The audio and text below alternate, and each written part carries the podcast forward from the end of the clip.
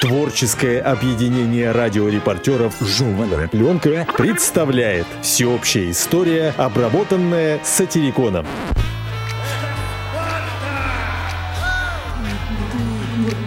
Древняя история.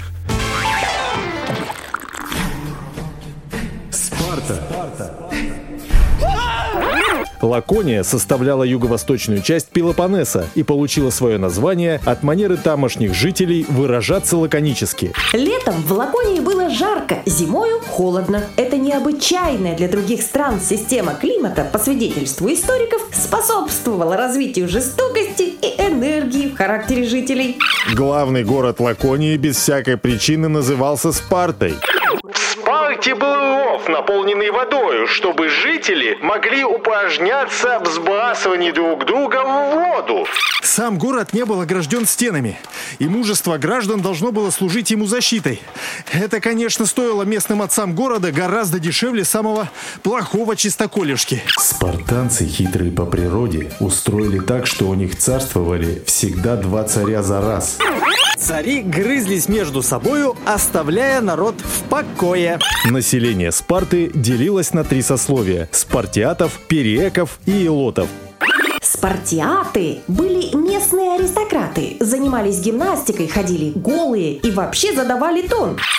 Периекам гимнастика была запрещена. Вместо того они платили подати. Хуже всего приходилось илотам, или по выражению местных острияков, недоэкам. Они обрабатывали поля, ходили воевать и часто восставали на своих господ.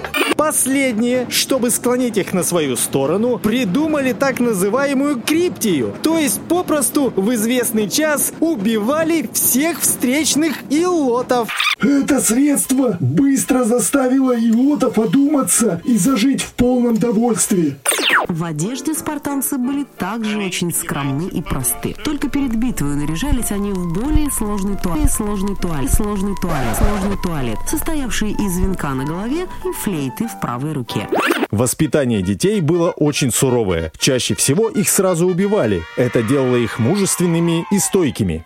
Они с детства приучались говорить лаконически, то есть коротко и сильно. На длинную витиеватую ругань врага спартанец отвечал только «от дурака слышу». Как высокий пример мужественности спартанской женщины приводится следующая история. Однажды женщина по имени Лена, знавшая о противозаконном заговоре, чтобы не выдать случайно имени заговорщиков, откусила себе язык и, выплюнув его, сказала лаконически.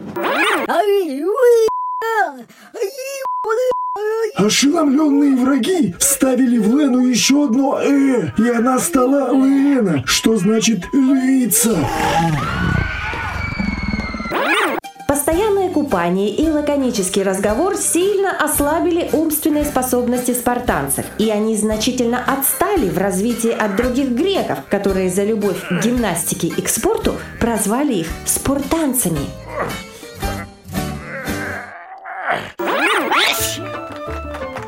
Всеобщая история, обработанная сатириконом.